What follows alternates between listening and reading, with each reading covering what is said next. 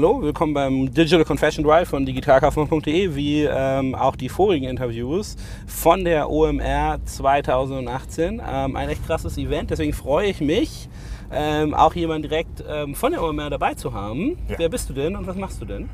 Ich bin Vincent, ich bin von OMR und ich bin bei uns für den Podcast-Bereich zuständig. Also mein Titel heißt dann Head of Podstars sozusagen, und Podstars ist das Projekt bei uns, wo es alles um den Bereich Podcast geht und dafür, ja.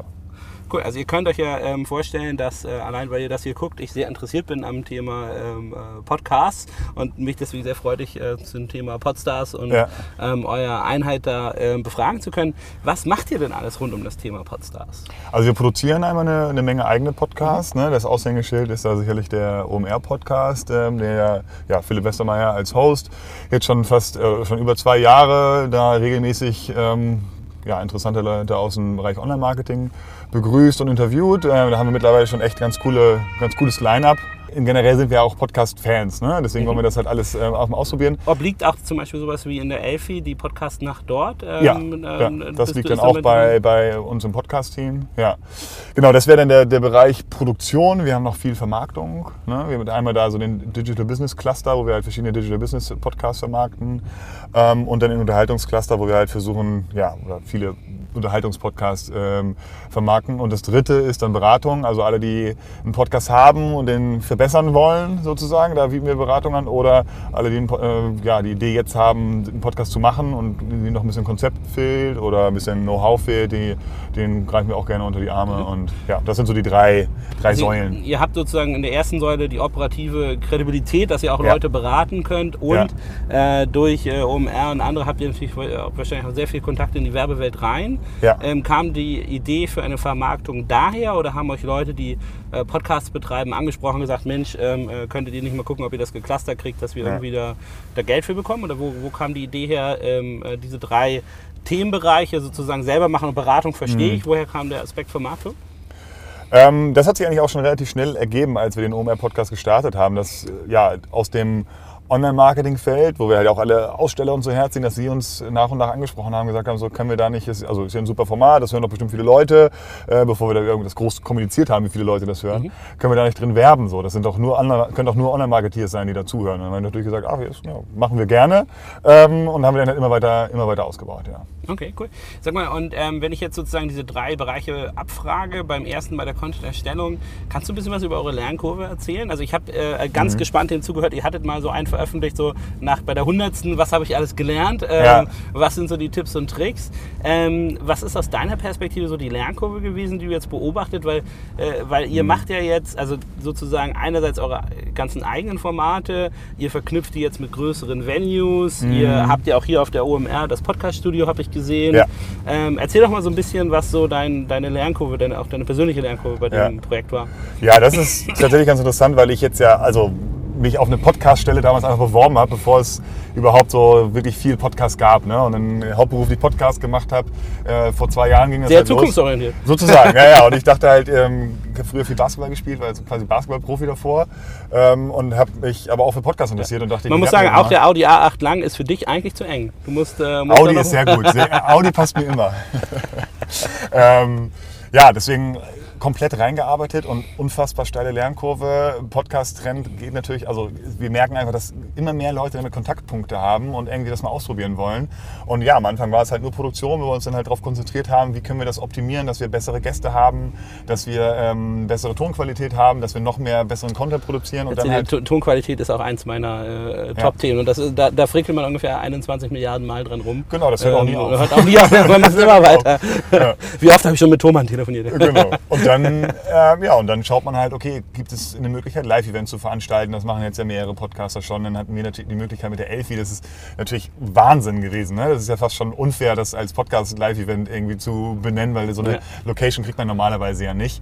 Da hatten wir mit OMR großes Glück und hat auch super funktioniert. Und dann ging es halt immer so weiter. Also auch noch mehr eigene Formate zu produzieren. Jetzt mit MML haben wir ein Fußballformat, was jetzt ja mit OMR, also mit Online-Marketing eigentlich gar nichts zu tun hat. Mhm. Aber das zeigt so ein bisschen, wie schön wir Podcasts finden und wie sehr wir da findet ihr das schön, oder ist es einfach ein sehr reichweitenstarkes Thema? Beides. Also wir, ein schönes, reichweitenstarkes Thema. Also wir haben schon gesehen, dass es noch keinen großen Fußball-Podcast gibt in Deutschland. Mhm. Also beziehungsweise der noch nicht das komplette Potenzial ausschöpft. Ne? Ich glaube, es kann einen Fußball-Podcast geben, der halt mehrere 100.000 Hörer pro Folge hat. Damit sind wir mit MML auch noch nicht. Aber wir sind auf dem Weg dahin. Ne? Da haben wir so 30.000 Hörer pro Folge, okay, Tendenz steigend. Aber es ist auch, ja, genau. Aber da wollen wir auch noch weiterentwickeln, dass wir halt vielleicht mal wirklich die 100.000 oder mehr knacken. Ne? Okay. Aber das ist ja spannend. Podcast, eigentlich ein Format, das ist schon lange gibt, aber eine Relevanz und auch für mich wahrgenommen, ja, tatsächlich erst in den letzten 24 Monaten richtig spannend wird. Und man hat tatsächlich, also für mich aus dem E-Commerce wäre das ja ein Traum, so ein Thema wie Fußball besetzen zu können nochmal. Ne? Also mit einer komplett neuen Brand in so eine, kannst ja gar nicht Lücke sagen, in so einen Markt reinzugehen. Ja. Ist das eine Chance, die ihr noch in ganz vielen Sektoren seht, rund um das Thema Podcast? Ja, es gibt auf jeden Fall noch ein paar Sektoren, wo ich denke, wo man noch viel, also mehr machen kann auf jeden Fall. Sport ist da für mich, also Fußball, aber auch Sport allgemein ist für mich da noch ein Sektor.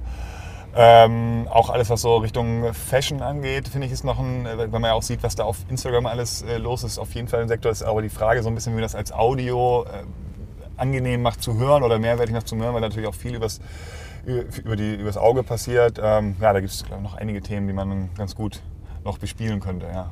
Okay, spannend. Also, weil das ja auch diese sozusagen im groben Sinne B2C-Themen sind, die sehr werbeinteressant sein könnten. Ja. Wir selber verfolgen das ja im Moment mit hier über Warenausgang, Kassenzone und Digitalkaufmann. Sind ja auch Blogs, wo wir eng mit dran arbeiten. Alex ist natürlich weit vorne mit Kassenzone. Ja. Dort eigentlich das im Umfeld B2B versuchen, uns zu etablieren und damit reinzugehen. Ja.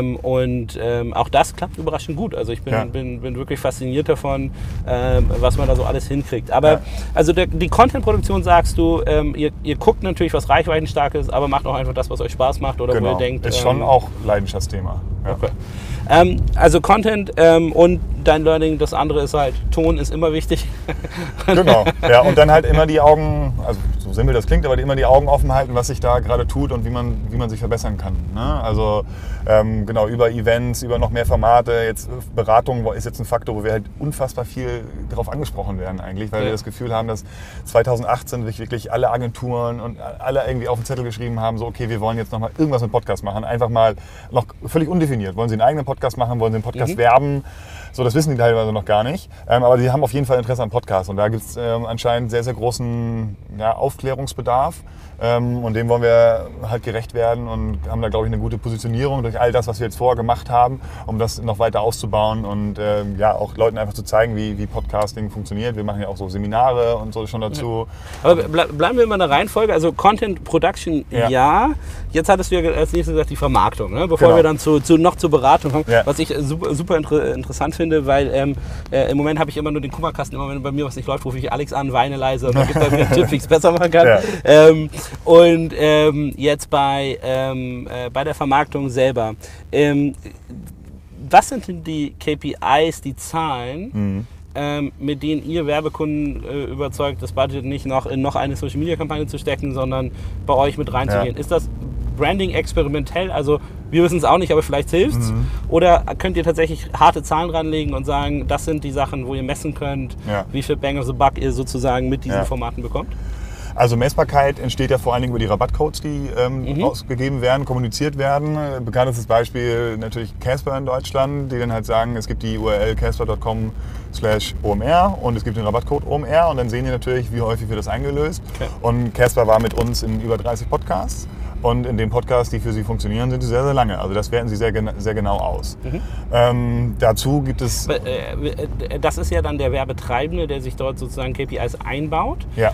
Habt ihr selber so Metriken oder Messpunkte, die den Leuten mit an die Hand gebt, damit die evaluieren können, ob es stimmt oder nicht? Also jemand wie Casper, der sozusagen aus dieser ganzen Performance-Ecke kommt, für den ist das ja sozusagen das Einmaleins, die Denke dahinter. Ja. Wenn ihr jetzt mit, weiß ich nicht, Beiersdorf redet, da ist wahrscheinlich weniger aus der Performance, sondern eher aus der Branding-Ecke gedacht. Ja. Gebt ihr denen was an die Hand? genau, so einen Anreiz zu liefern für die Hörer, das ist auf jeden Fall immer hilfreich, um so diesen Performance-Bereich zu provozieren.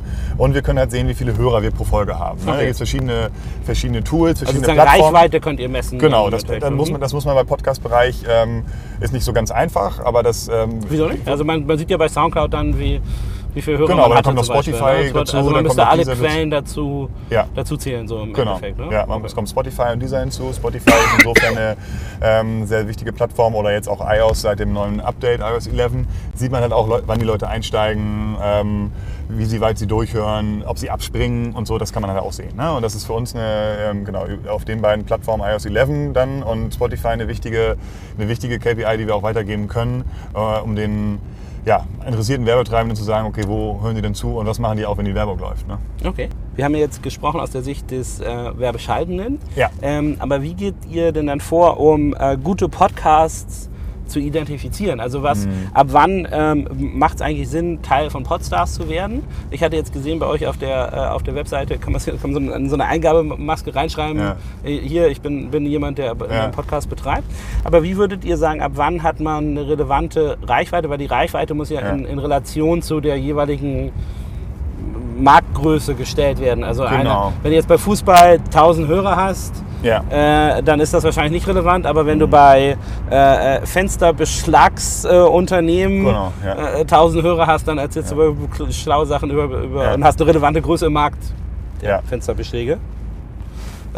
Wir haben im Prinzip zwei Cluster. Einmal Digital Business, ne, die wir halt alle ganz gut abdecken können, auch über das vorhandene OMR-Netzwerk schon. Ja. Da geht es dann nicht. Also die seht ihr im Markt und könnt dann ansprechen und sagen, guck mal. Ja. An sich sind da also eigentlich alle Formate sehr offen gegenüber Vermarktung und Monetarisierung. Ne? Ich glaube, es gibt wenige, die sagen würden, jetzt mal lieber nicht. Ne? Genau. Interessanter ist es bei dem Unterhaltungsbereich, nennen wir das sozusagen. Da haben wir ja unsere Beziehungspodcasts, unsere Fußballpodcasts, unsere Gaming-Podcasts und so. Da gehen wir schon eigentlich auf Reichweite und da... sind wir so bei 50.000 Hörern, was so ein Podcast im Schnitt pro Folge haben sollte, damit es uns für Vermarktung richtig interessant ist, um halt so B2C-Pakete zu schnüren. Und dann, wir würden jetzt, man muss natürlich, das ist dann so dieses Paket, was wir dazu haben, wo wir sagen, okay, ist es jetzt eine Matratze, ist es jetzt eine Tiefkühlpizza, ist es jetzt ein Sneaker, ist es jetzt ein Beauty-Produkt, wo wir dann sagen können, okay, das passt eher da rein, das passt eher da rein. Aber das versuchen wir noch so ein bisschen eng zu halten und nicht komplett neue Verticals noch irgendwie aufzumachen, wo wir sagen, okay, das ist jetzt für Fensterbeschläge und so. Okay. Dann wird es ein bisschen kleinteilig, machen wir insofern aber auch, wenn jetzt eine Marke auf uns zukommt und sagt, wir möchten unbedingt in den Bereich gehen, könnt ihr uns da was empfehlen, auch wenn es kleine Podcasts sind, dann haben wir das, kennen wir sozusagen die Podcasts, können die ansprechen, um halt auch kleinere Verticals zu bedienen. Dadurch, dass uns viele Podcaster ansprechen und einmal sagen, wir wollen irgendwie vermarktet werden, könnt ihr was für uns machen. Deswegen haben wir so schon so ein erweitertes Netzwerk uns aufgebaut und recherchieren dann natürlich auch immer so ein bisschen, wenn wir sehen, okay, da tut sich gerade was auf, das klingt ganz cool und so. Kriegen wir auch Hilfe von allen anderen OMR-Kollegen, die auch alle gerne Podcast hören und so. Und so erweitern wir unser Portfolio stetig. Und beschreib nochmal das Geschäftsmodell dahinter. Also jetzt kommt ein Werbetreibender, also waren wir hier bei spannenden Hamburger Unternehmen, kommt Beiersdorf auf euch zu und sagt, auch Mensch, hier, digital kompakt vom UA, finde ich super. Ja. Der ist dann bei euch mit drinne. Ja. Ich möchte gerne 10.000 Euro ausgeben. Ja. So, wie wird das denn dann aufgeteilt in den Formaten? Also was ist sozusagen euer Geschäftsmodell, was ist das Geschäftsmodell des Podcasters? Ja, wir kriegen eine Provision.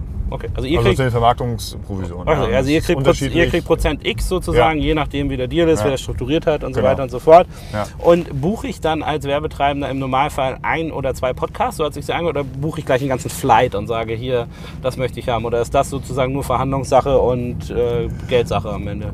Ja, auch, aber es ist in der Tat, merken wir gerade den Trend, dass Leute schon das wirklich mit ihrer auch TV-Kampagne, Online-Kampagne, Print-Kampagne verknüpfen und sagen, hey, wir haben Kampagnenzeitraum Anfang März bis Ende März und da möchten wir in 4-5 Podcasts sein, möchten ungefähr die Reichweite erreichen und das ist das Budget.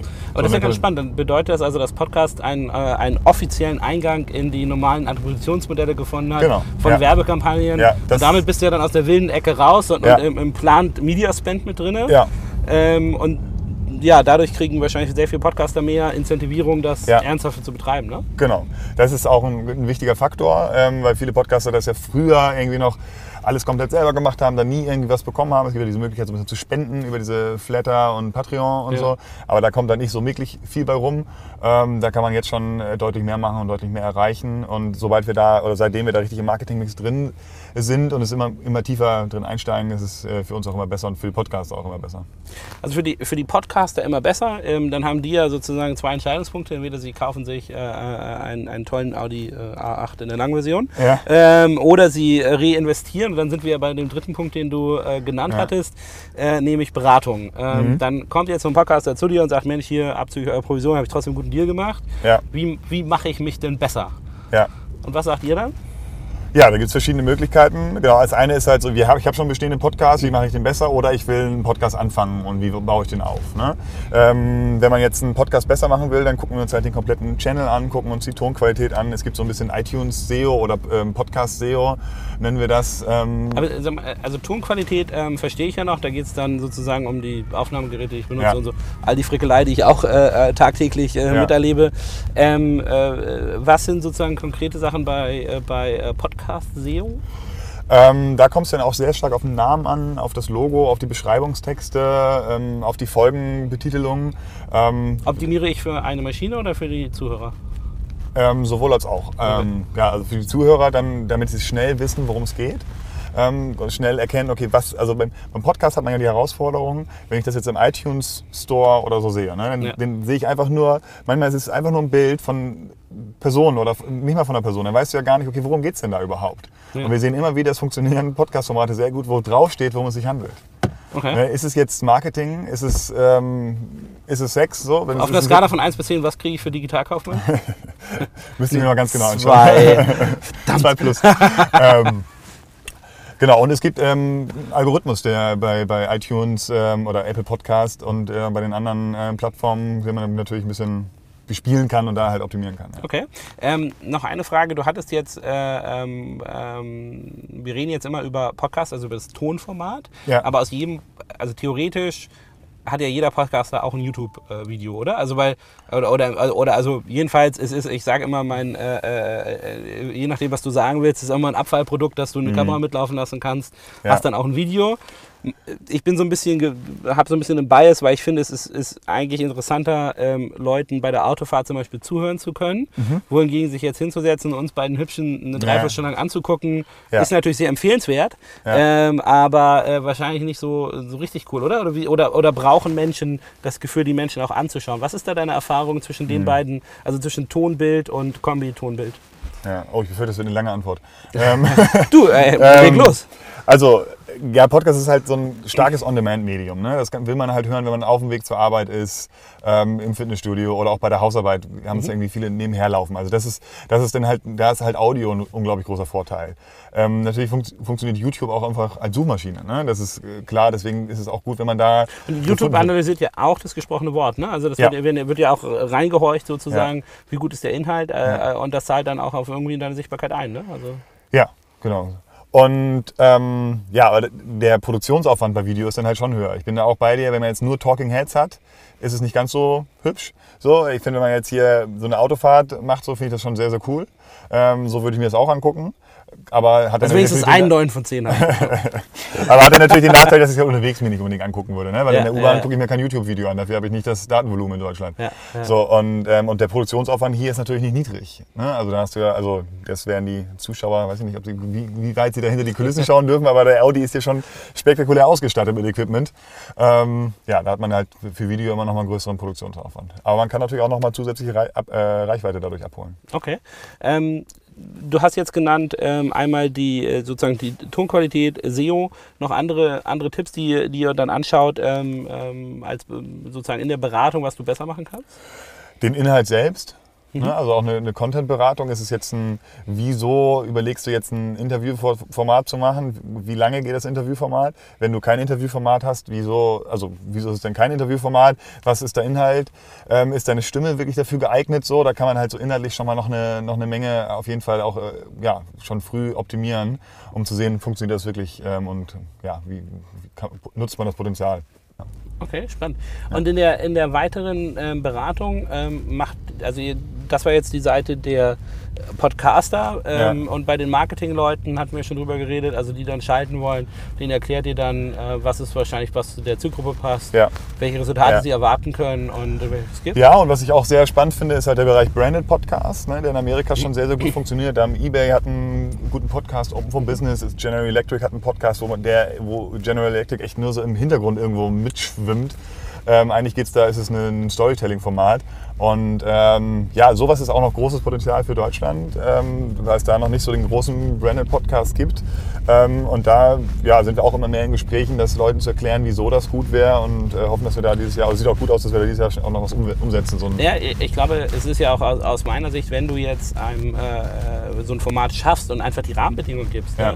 Entweder ein gut eingerichtetes Studio oder ein Tontechniker, der mitkommt irgendwo hin, ne? Und dann während des Interviews dabei sitzt und einfach die Einstellung macht. Das kostet im Zweifelsfall im Vergleich zu normalen Werbebudgets sehr wenig. Genau. Ja. Würde aber dazu führen, dass du halt qualitativ hochwertigere Podcasts aufnehmen kannst. Ja. Und fairerweise, wenn eine große Firma bestimmte Personen anspricht, die kriegen halt auch interessantere Interviewgäste wahrscheinlich auch eingeladen. Ja. Ne? Genau. Also insofern ein spannendes Wort. Aber sowas würdet ihr dann auch aufsetzen und sozusagen verlegen, um da reinzugehen. Ja. Ne? Das ist ja diese sehr spannend. Und wie seht ihr euch selber eigentlich so zwischen den Stühlen? Seid ihr ein Verlag? Seid ihr selber Podcaster, die anderen Podcastern helfen? Habt ihr euch da mal so definiert, was eigentlich eure Rolle als OMR ist? Also weil ihr sitzt ja auf vielen Stühlen, ne? Ja. Also auch wie du das jetzt aufgezeigt hast, dieser Dreiklang aus Beratung, Vermarktung und Erstellung macht ja total Sinn aus der Innensicht. Ja. Aber wie seht ihr euch denn selber? Ja, wir sehen das ganze Thema Podcast natürlich auch so aus der Leidenschaftsperspektive, hatte ich ja schon gesagt, und wollen da einfach an allen Stellen, Schrauben im Moment dabei sein. Als OMR natürlich immer Medienhaus, Plattform, das spiegelt sich auch bei Podstars wieder, also auch da wieder irgendwie ein Netzwerk zu sein, alles was im Bereich Podcast passiert, da wollen wir dran beteiligt sein. Ja. Und das mitgestalten auch. Und wenn du jetzt über Gestaltung mit beteiligt sein, also wie gesagt, dieses Format-Podcast in den letzten 24 Monaten wirklich so nach oben. Ja. Wo siehst du denn die Entwicklung hingehen da? Also siehst du jetzt ein weites Feld an weiteren Podcasts, die aufmachen? Also Quantität steigt auf jeden Fall. Mhm. Qualität muss man gucken, aber wenn es jetzt schon dedizierte Beratung gibt, dann wird sie hoffentlich auch steigen. Wo siehst du denn die nächsten 12 Monate? Ja, ich glaube, also was in den letzten 12 Monaten passiert ist, ist schon mal der Wahnsinn gewesen mit Spiegel, Zeit, SZ, Audible mit unglaublich vielen Podcasts gestartet. Jetzt ist seit einer Woche die FAZ auch mit einem Podcast dabei. Die BILD ist jetzt seit ein paar Wochen oder 1-2 Monaten mit einem Podcast dabei. Hatten vorher schon was Kleines gemacht, aber jetzt richtig dabei. Und das ist halt unglaublich spannend und ich glaube, da wird dann noch deutlich mehr dazukommen. Das ist das, was ich aus dem Markt höre oder das wir an Info und an Infos bekommen oder auch an Anfragen bekommen, da irgendwie noch was zu tun, dann beteiligt zu sein.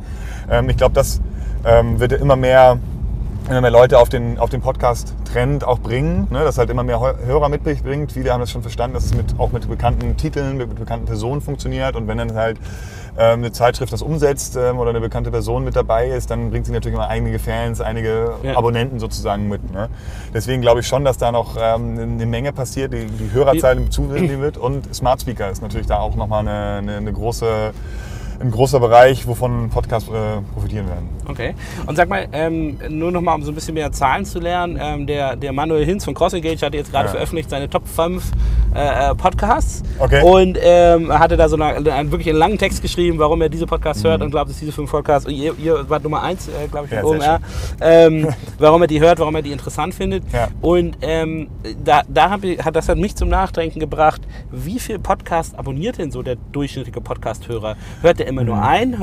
Also ist 5 die Zahl, die meisten hören?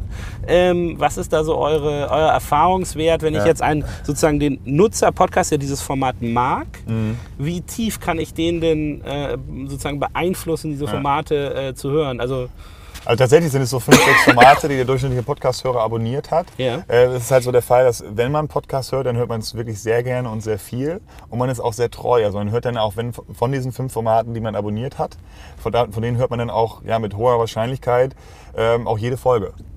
Ja. Und das ist so der durchschnittliche Use Case sozusagen.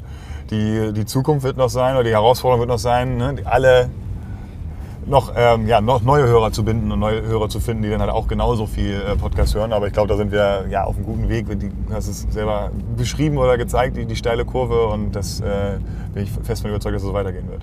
Okay, also für 2018, 2019 spannende Ausblicke rein in Podcast. Du hattest eben noch erwähnt Smart Speaker. Ja. Wo siehst du die Opportunität da? Ja, die funktionieren ja halt nur mit Audio, ne? Und das sieht man ja schon, dass da alle Audioanwendungen natürlich gut funktionieren. Das hat auch durchaus einen Vorteil für Radio. Ah, du meinst also, dass Leute dadurch, dass sie das Format Audio mehr akzeptieren, dass dadurch Podcasts auch nochmal einen Push bekommen. Weil wenn ich sozusagen dann meine Alexa frage, hey, gib mir mal neues, ich will jetzt nach Hamburg fahren, erzähl mir nochmal eine Geschichte, was man in Hamburg gut machen kann, und dann kommt der Hamburg Travel Podcast. Ja. Dann hätte ich mir vorher am Computer ein YouTube-Video angeguckt oder irgendwas anderes, und jetzt höre ich das, während ich putze oder so. Ja, und es ist noch einfacher, den Podcast anzuwählen, ne?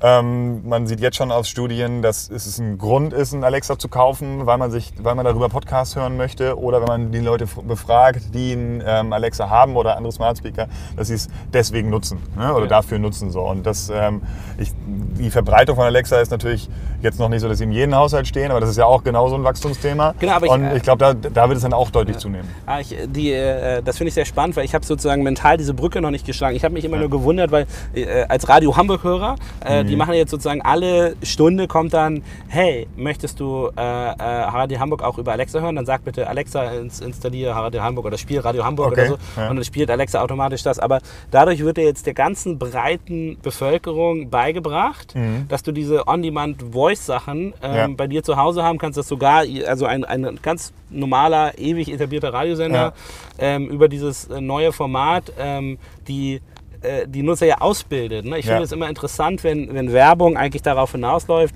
dass Nutzern ein neues Format erklärt wird. Ne? Und das ist es ja, das ist dieser kurze Flight immer nur, sag bitte deiner Alexa, mach Radio Hamburg an oder so, ne? Und dann kommt Radio Hamburg. Ja. Aber sehr spannend, das stimmt natürlich, dass dadurch dieses Format an Akzeptanz gewinnen wird. Ja, wir haben jetzt wieder was gelernt.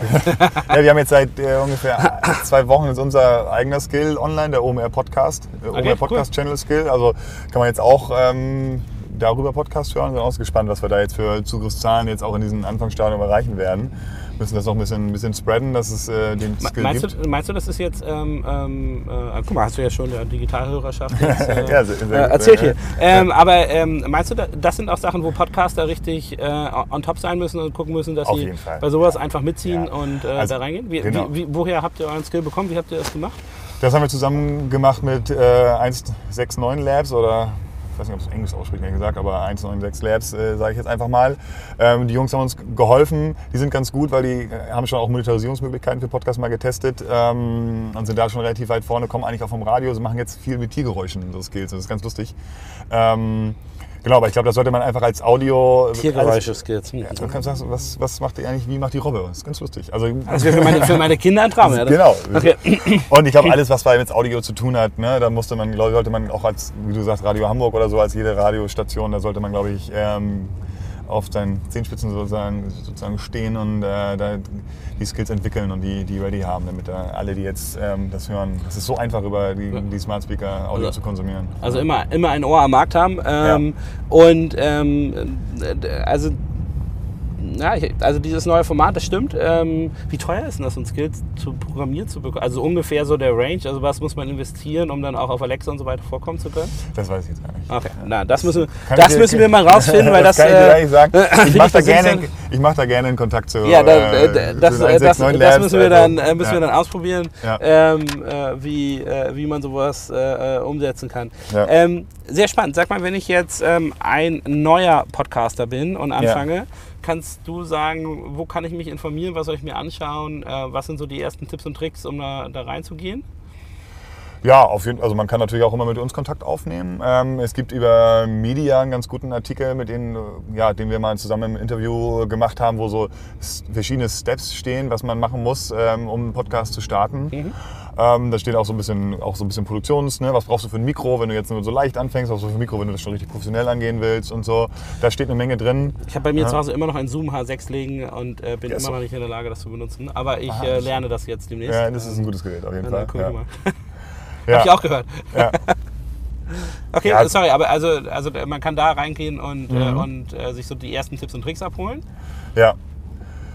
Genau, sonst gerne mit uns Kontakt aufnehmen. Es gibt jetzt nicht so eine Plattform, wo Ihnen das Podcasting von Grund auf erklärt wird. Da muss man sich, glaube ich, so ein bisschen durchsuchen. Das fand ich nicht interessant, weil ich hatte, auf euer, also auf Podstars geguckt und so, ne? Und mir das angestanden und habe gedacht, eigentlich müsste man ja auch so ein 10-Step-Guide oder so, irgendwie so ein White Paper hier, so, das machst du, dann kannst du schon mal anfangen. Ja. Weil ich glaube, was ich ja gemerkt habe, oder aus der eigenen Erfahrung sprechen auch, und wenn ich mit anderen Podcastern rede, du machst halt einen Podcast und du wirst ja immer besser, ne? Also weil dieses Rumfrickeln, dieses Ausprobieren, den Fragenfluss drin haben. Das fand ich sehr interessant, und ich habe selber auch mit dem ADT, mit dem Amazon Dorf Talk, einen Talk, wo ich die gleiche Person, auf die ich mich eingestellt habe irgendwann, immer wieder zu Sachen befragen kann. Ja. Das hilft einem natürlich, sich so weiterzuentwickeln. Ne? Ja. Das ist, glaube ich, wie oft im Leben, dass man muss mal einfach anfangen, aber man braucht halt so ein bisschen so ein paar Guidelines, wie ich damit beginnen kann. Ne? Ja. Also ein White Paper wird es von uns auch dieses Jahr geben. Cool. Und wir machen ja diese Deep Dives, ne? Das ist unsere Seminarreihe, das ist ja auch so ein OMR-Produkt, das heißt How to Podcast. Da bekommt man halt auch so einen Rundumschlag. Da hatten wir jetzt gerade einen, also der nächste ist angesetzt, glaube ich, Anfang Dezember. Okay. Aber da bekommt man halt einmal mit, so okay, wie ist der Podcast-Trend in Amerika, wie ist er in Deutschland, wie schließe ich halt ein Mikro an und so. Was gibt es auch für Vermarktungspotenziale, was ist ein Branded Podcast und so. Also da gibt es halt natürlich den Rundumschlag. Das ist natürlich auch für den Einstieg auf jeden Fall ganz gut. Okay, cool. Und wenn ich jetzt sozusagen jemand bin, der schon relativ viele Podcasts macht, dann meinst du auch, am besten euch kontaktieren und ansonsten sagen wir mal, Continuous Optimization da reinzugehen, dann haben wir es drin. Also für Podcasts tatsächlich eine spannende Sache. Ja.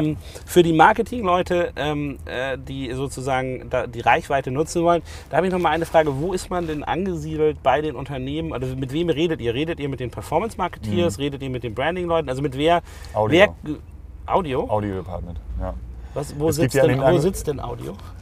Ja, es gibt ja in den Agenturen die Bereiche, die sonst Radio und Co. betreuen. Ah, okay, also das ist also sozusagen, die orientieren sich in den Media-Agenturen, die dann auch Budgets verwalten, an der Formatlogik, also am Audio gleich auch. Ja. Okay, ja, gut. Und das war für uns tatsächlich auch für OMR ein neuer Bereich, ne? Weil wir mit Audio noch nicht so viel zu tun haben. Ja, genau, also das heißt, so, wir haben da eine Roadshow gemacht letzten Sommer, und haben die ganzen Agenturen mal abgeklappert. Und, die sind aber auch sehr dankbar. Teilweise werden wir auch angefragt und sagen, so, kommt doch mal gerne vorbei und erklären uns, was mit Podcast geht, weil die natürlich auch irgendwie dann von ihren Kunden hören, ja, ihr seid doch hier Audiobereich, können wir nicht auch mal einen Podcast machen? Radio machen wir ja schon.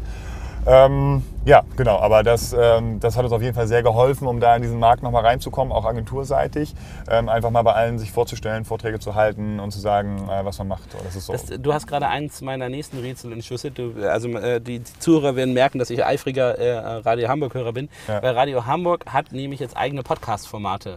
Und ich hatte mich immer gefragt, warum machen die denn das? Weil das war für mich so ein Medienbruch. Ja. Aber jetzt verstehe ich es, es sind die gleichen Werbekunden, die das in einen Topf werfen, Podcast und Radio. Damit ist es logisch, dass auch ein Radiosender Podcast-Formate etabliert. Ja. Genau, so kann man es sagen. Man muss halt so ein bisschen, ich finde, Radio und Podcast sind auch schon grundsätzlich unterschiedlich. Ja, ne? also aus meiner Meinung total. Ja. Ne? Also völlig, es ist nicht on demand, es ist im Endeffekt eine andere Logik, es sind viel öfter Dialoge, die da drin sind. Ja, auch wie die Werbeeinbindung ist. Nativ, 60 Sekunden ungefähr von dem Podcast-Host selber eingesprochen. Das ist kein Werbeblock. Das ist ja eigentlich zu 90% immer alleinstehend. Ne? Also die 60 Sekunden, und danach kommt jetzt kein zweiter Werbespot. Bei Radiowerbung ist ja da ganz anders. Ne? Und das sind natürlich so grundsätzliche Unterschiede. Auch die Werbeakzeptanz ist bei Podcast-Werbung, gerade weil es dann halt vom Host wiedergegeben wird, dem man halt schon Stunden zugehört haben. Vielleicht gibt es ja auch ein paar Digital-Kaufmann-Zuschauer und Hörer, die schon stundenlang zugehört haben. Das muss man sich auch mal bewusst machen. Und wenn du dann jetzt Werbung einspricht oder Alex oder Philipp, so, dann hat das eine sehr hohe Wertigkeit. Okay. Und das ist es, also ich glaube, dieses Problem, das ich hätte, in der Audioabteilung drinnen zu sein, ist ja, dass 99,9% der Radiowerbung gefühlt immer diese Discount, so Push Sachen sind, ne? So, oh Mann, heute ist Verkaufssonntag, wir schenken die Mehrwertsteuer. Ja. Das ist ja der einzige Werbeblock, der da wirklich reinkommt. Und vom Empfinden her ist ja die Leute, die ständig diese Discount-Werbung bei Radiosendern reinschieben, nicht die qualitative Reichweite, die du bei Podcasts entwickeln kannst, aus den von dir beschriebenen Gründen eben, so wirklich bewusst, ne? Sondern die sind ja, also es ist ja ein Werbeformat, das einfach komplett anders angewandt wurde bisher. Ja. Und es wäre, glaube ich, eine traurige Entwicklung, wenn ein Podcast sich in dieses Werbesegment hineinbewegen würde, weil du sicherlich auch andere Ansprachen machen kannst. Ne? Ja. Wie siehst du da die Entwicklung? Weil jemand so wie Kaspers oder andere, die dann mit Discount-Codes werben, gehen ja eher in diese Radiowerbungsrichtung. Was ist was denkst du dazu, zum Podcast eher als Branding-Kanal zu benutzen oder für andere Sachen? Ja, sowohl als auch. Ne? Also wir haben letztens Kontakt gehabt mit dem Vice President von Midroll Media. Das ist so die größte Vermarktungsagentur in Amerika. Und da haben wir ihnen auch die Frage gestellt, wie siehst du denn Podcasting als Branding- oder Performance-Kanal? Er hat gesagt, 90% Performance. Okay. Also fand ich dann, ja. Also das kann man so klare Antwort. Genau, kann man so stehen lassen. Natürlich ist so dieses, wie Casper Werbung macht, also die mögen natürlich Podcast-Werbung auch unfassbar gerne, weil dadurch sind sie halt auch in Amerika groß geworden und zu einem Household Name geworden. Ne? Ja. Und die verstehen das halt auch genau, auch wenn es mit einem Rabattcode ist, was dann ja wieder sehr performancegetrieben ist, ist es halt ein Unterschied, weil es halt vom Host so nativ eingesprochen ist. Ne? Es gibt in Amerika mittlerweile auch so Ad-Server-basierte Lösungen auch für Podcasts. Das gibt es in Deutschland auch mittlerweile schon, das ist noch nicht so geläufig. Mhm. Genau, aber da wird sich in Amerika, wo es halt schon viel verbreitet ist, auch noch sehr drum gestritten, ist es denn wirklich gut? Manche Vermarkter machen das gar nicht und manche finden das ganz gut, manche Podcaster machen das gar nicht. Also da ist noch so ein bisschen was los. Ich bin auf jeden Fall auch überzeugt, dass ich die native Einbindung deutlich wertiger finde, auch für den Hörer angenehmer finde. Ne? Und wir haben, was ich gesagt habe, also, wir haben eine Werbeakzeptanz von so ein Jingle reinkommt und so, ne? Weil oft, also jetzt, wenn man das jetzt Alex als Beispiel nimmt, wenn er das einspricht, er erzählt ja zu immer lustig was. Es ist klar als Werbung erkennbar. Ja. Und ich glaube, die Hörer akzeptieren auch, dass du in irgendeiner Form zumindest deine Kosten refinanzieren musst, um diese Formate aufrechtzuerhalten. Ja. Es gibt eine Studie, die sagt, dass wir 87% Werbeakzeptanz haben, dass die Leute die Werbung nicht als störend empfinden. So. Und das finde ich halt schon ein sehr, sehr starker Wert. Und ich glaube, wenn jetzt im Podcast dann die Weintrauben für am Freitag für Penny irgendwie beworben werden, ich glaube, das passt nicht so ganz da rein. So, ne? Also ich hoffe nicht, aber wir werden sehen. Sowohl nicht bei Alex, aber ich glaube auch nicht bei Unterhaltungsformaten. Ja, die native Einbindung ist da schon sehr gut. Okay, cool. Habt ihr noch weitere spannende Events wie die Podcasts in der Elphi? Irgendwas, was du anteasern kannst? Weil ich glaube, als wir den Digital Confession Drive mit Philipp gemacht haben, da hat er sozusagen das verraten, dass das Elphi Podcast Event ansteht. Okay. Jetzt musst du wenigstens gleichziehen, muss ich dann sagen. Mit der Elphi gleichziehen, da muss die Eröffnung des Berliner Flughafens, kann ich jetzt ankündigen. Also 2030 macht ihr eine Podcast-Nacht auf dem Rollfeld. Ja. Nee, also es wird viele spannende Sachen geben, im Sinne, dass wir ein White Paper machen werden. Wir werden Branded Podcasts auf jeden Fall umsetzen. Wir werden es mit der Beratung viel mehr machen. Wir wollen auf jeden Fall nochmal Podcast-Events machen, auch nochmal in anderen Locations, weil Elphi natürlich sehr, sehr schön ist, aber wir auch nochmal gucken wollen, wie lässt sich das denn wirklich auch skalieren sozusagen, ne? Auch in einer Location, die sozusagen reproduzierbar wäre. Es gibt schon Podcaster, die machen Live-Podcasts vor 500 Leuten, vor 1000 Leuten. Das finde ich schon ganz cool, wenn du überlegst, wie einfach das eigentlich auch ist, dann ein Podcast-Event zu produzieren. Und das werden wir uns auch noch auf jeden Fall genauer anschauen, jetzt für die nächsten 3 Quartale 2018. Ne? Okay, ja. Cool. Ich glaube, das ist ein spannender Ausblick. Wir steuern hier gerade wieder an der OMR vorbei und kommen gerade an. Ich bedanke mich ganz viel erstmal für ein klasse Event von dir und dem Team. Danke. Und natürlich auch für die ganzen Insights zum Podcasten. Ja. Und wenn ich jetzt weiter Beratung brauche, dann muss ich nicht mehr meine 0800 Alex-Nummer wählen. Sagst du die Nummer jetzt gar nicht komplett, oder wie? sondern dann kann ich auch dich direkt anrufen. Ja, genau. Also auf jeden Fall vielen Dank für die Einladung. Es hat mir sehr viel Spaß gemacht. Vielen Dank. Danke dir. Jo. Ciao.